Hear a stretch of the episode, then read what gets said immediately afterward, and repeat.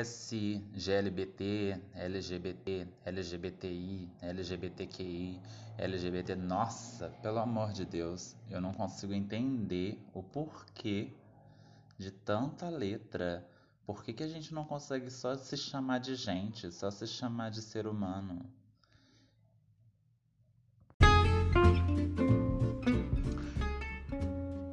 Pintosa significa ser livre, significa subverter a lógica de viver dentro do armário, significa expressar o quão gay, o quão LGBTQIA mais você é. Esse é o podcast Pintosa para você poder viver livre dentro ou fora do armário.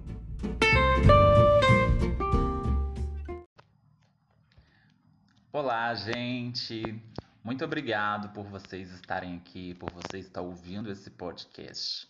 É muito importante a gente estar utilizando esses espaços, subvertendo todas as lógicas que tentam nos silenciar todos os momentos é, dentro de uma perspectiva conservadora, reacionária, dentro de um governo que acaba legitimando as faces das desigualdades no que diz respeito à desigualdade social, à desigualdade racial e de gênero e de diversidade, enfim. É um ato de muita subversão e resistência a gente estar tá aqui podendo falar sobre gênero, sobre sexualidade, sobre diversidade, sobre pluralidade. E eu sou Gleidson Paiva e eu vou estar com vocês em mais um episódio do nosso podcast Pintosa. E antes de mais nada, né, eu queria lembrar é, o objetivo da criação desse podcast. O objetivo foi justamente promover a democratização do acesso às informações para pessoas LGBTQIA, ou para pessoas que não são LGBTQIA.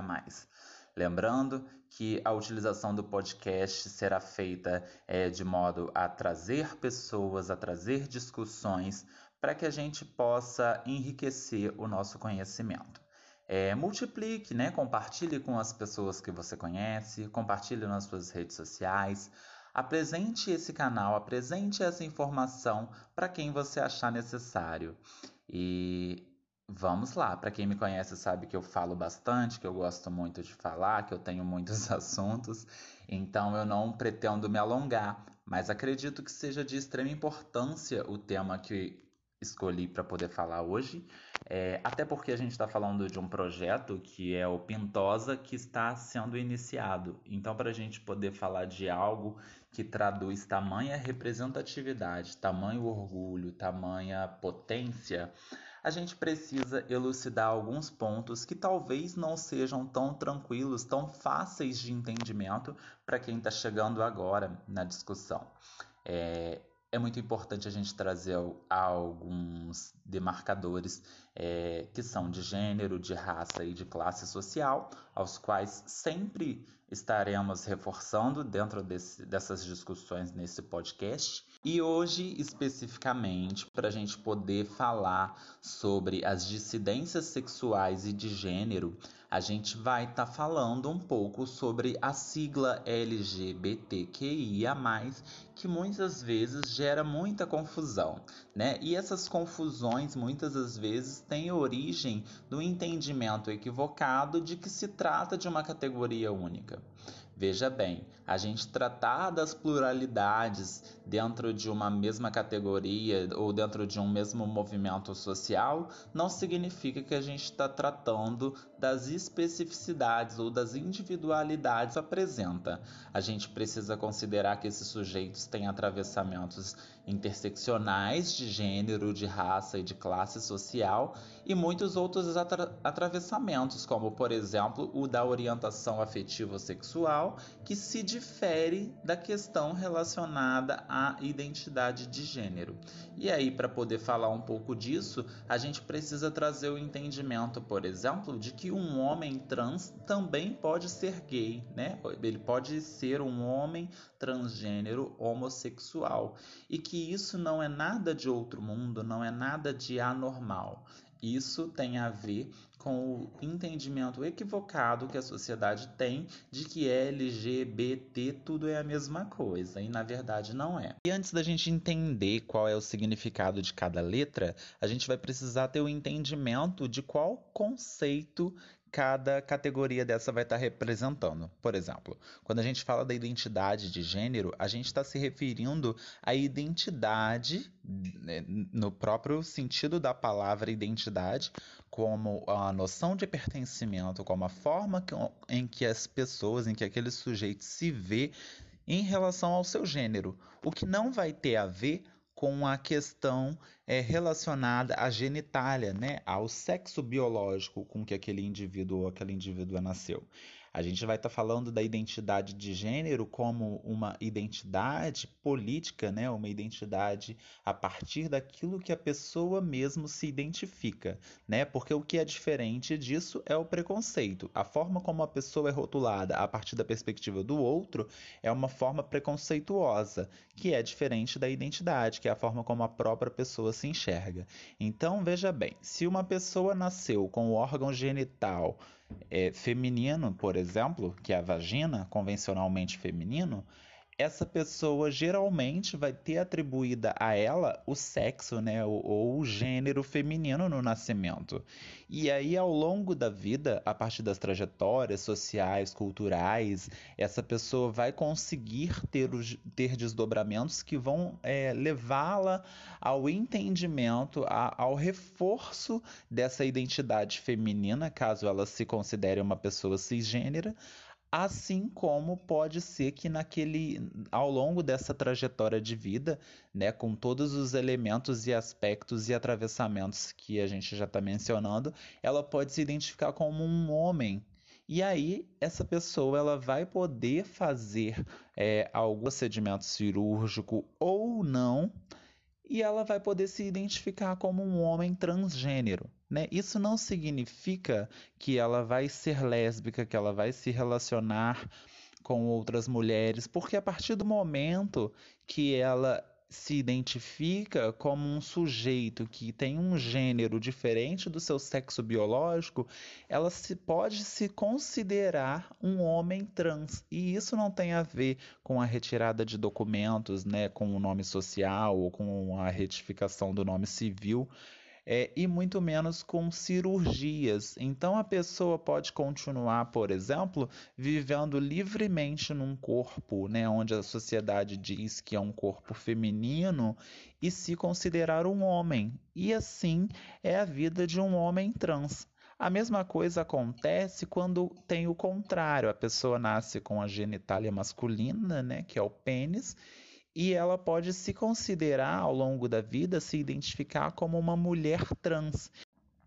E aí a gente vai ter também a identidade travesti, que se diverge da identidade cisgênera, mas também não se sente totalmente contemplada pela identidade transgênera. Né? As pessoas travestis são as pessoas que se consideram como não binária, ou como gênero fluido, ou como agênero. São pessoas que nascem, apesar de nascerem com alguma genitália que vai definir esse sexo ou esse gênero ao nascimento, né, diante da sociedade, elas vão subverter essa lógica de ter que se classificar entre homens e mulheres, e mesmo transgredindo as barreiras do gênero, mesmo não, não seguindo muitas das vezes é, pelas linhas que a gente já falou, por exemplo, do que é, do que é ser, ser cisgênero ou do que é ser transgênero, a pessoa ela vai se identificar como algo que não está dentro dessas duas possibilidades como uma identidade que ela vai subverter a lógica de ter que se identificar como homem ou como mulher. Então tem as pessoas a gênero, que são as pessoas que não se identificam com nenhum dos gêneros, e tem as pessoas que são não binárias ou gênero fluido, que são as pessoas que se consideram que não se consideram nem homem nem mulher, mas ao mesmo tempo se consideram dentro de todos os gêneros. Então a gente precisa entender que essa relação da identidade de gênero, ela está relacionada à noção de pertencimento, né? A como a pessoa se vê, a como a pessoa se enxerga. E aí a gente passa para ter o entendimento do que, que é a orientação afetivo-sexual. E é importante frisar essa palavra afetivo antes do sexual, para a gente poder não ficar reforçando aqui, aqueles estereótipos, aqueles rótulos que são colocados para a população LGBT com estigmas de hipersexualização. Né? Muitas pessoas podem viver relacionamentos que são relacionamentos estritamente afetivos, que não tenham é, a relação sexual como objetivo principal ou pode ter uma nulidade mesmo de relação sexual. Por exemplo, existem pessoas que são assexuadas ou assexuais, que são as pessoas que não desejam, que não têm, que não mantêm relações sexuais com nenhuma outra pessoa.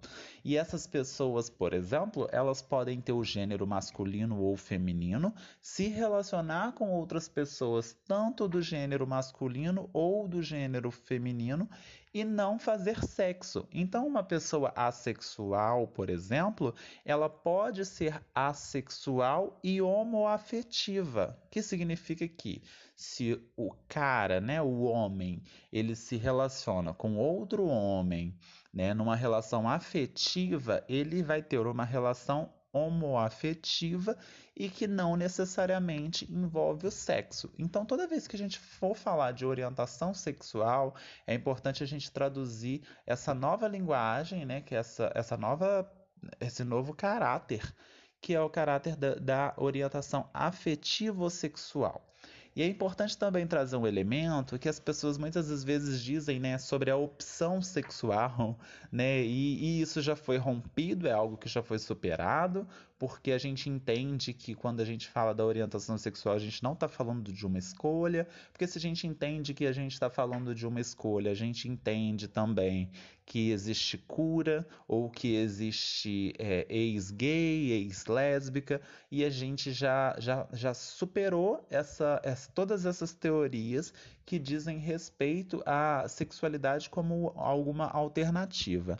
É óbvio que se as pessoas tivessem condições de escolher, ninguém escolheria estar sofrendo preconceito, ser assassinado, né? Então, a gente superar essa palavra opção e substituir por orientação e superar a palavra sexual por afetivo sexual.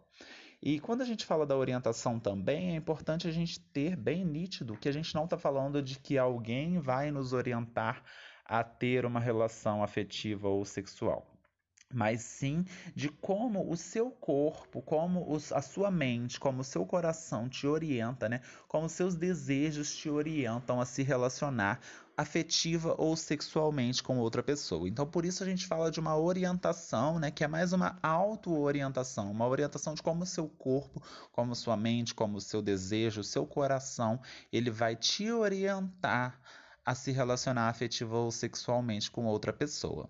E aí a gente vai falar das orientações que são homossexuais, né, que são de pessoas do mesmo gênero, que são homossexuais ou homoafetivas, né, quando a gente está falando, por exemplo, nessa perspectiva de que pode não envolver o sexo, é, que são relações bissexuais, que são relações que vão estar tá envolvendo os dois gêneros, é, que são o homem e a mulher, e a gente vai tá, ter um conceito que é mais ampliado ainda em relação à, à perspectiva da bissexualidade, que, e, e ele tem sido muito utilizado ultimamente, que é a pansexualidade, né? A pansexualidade, ela diz respeito né, a, a essa concepção de poder se relacionar com qualquer indivíduo, independente da sua identidade de gênero, independente da sua orientação sexual, que traz uma perspectiva nova à questão da bissexualidade. A bissexualidade, apesar de ser muito legítima e de precisar de visibilidade ainda, é uma, uma orientação sexual, afetiva sexual, que diz respeito à relação com homens e mulheres. E é diferente da pansexualidade, que diz respeito à relação com outros seres humanos, que podem ser, por exemplo, travestis, transexuais, pessoas a gênero, pessoas com gênero fluido. Então a pansexualidade ela traz esse conceito mais ampliado. E a gente tem também a heterossexualidade, né, que traz é, que traduz pela ótica da sociedade, uma hegemonia, né, que a gente não diz, não, não tem condições de, de, de dizer é, é, como que, que é essa, como que é, é dada essa legitimidade para essa hegemonia heterossexual, mas que é o que é convencionado, né, pela sociedade através da, da, das culturas que são impostas de que a, a família tradicional ela é composta por pessoas heterossexuais e cisgêneras. É, então, heterossexual é a pessoa que se relaciona com pessoas de outro gênero. Então, isso também está suprimido. E aí, gente, só para também não ficar muito extenso esse episódio, é, a gente consegue ter o entendimento de que quando a gente está falando de LGBTQIA, a gente não está falando de uma coisa que é única, de uma categoria que é única, mas sim de pluralidade. A gente está falando de especificidades, de singularidades, de individualidades que são únicas a depender de cada sujeito, né? Então a gente precisa ter essa separação de que LGB, que são lésbicas, gays e bissexuais, são completamente divergentes da questão trans, por exemplo, ou da questão queer, né? Queer é um conceito que foi criado, né, traduzido é, de, da palavra estranho, né, no Brasil, no, no português. É, queer, ele traduz uma subversão a essa palavra estranho e é uma teoria que vai designar que as pessoas não precisam necessariamente se classificar dentre gêneros ou dentre orientações sexuais.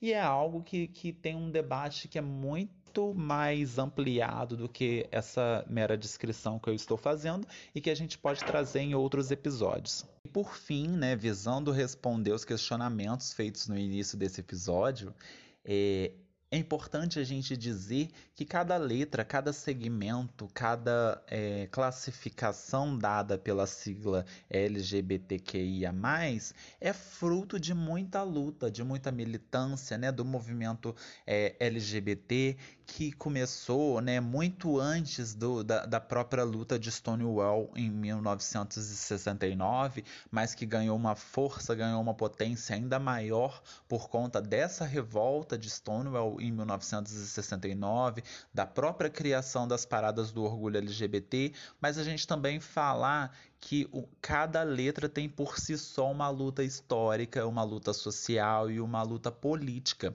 Então, quando a gente utiliza no final né, da sigla LGBTQIA o símbolo do mais, a gente está falando que a partir daí tem muito mais especificidades, tem muito mais lutas, muito mais trajetórias do que essas que a gente está contemplando dentro dessa sigla. E aí, para também não ficar uma sigla LGBC,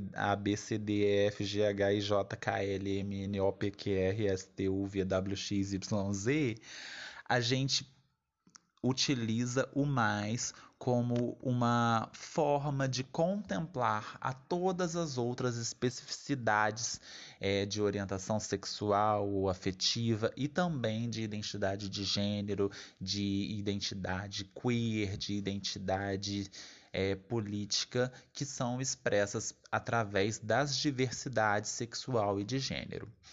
E por fim, gostaria mais uma vez de agradecer você por estar ouvindo esse podcast e se você ouviu até aqui, peço mais uma vez que você compartilhe essas informações com as pessoas que você gosta, com as pessoas que você não gosta ou com qualquer pessoa que você tiver contato e que achar que deve ouvir esse podcast.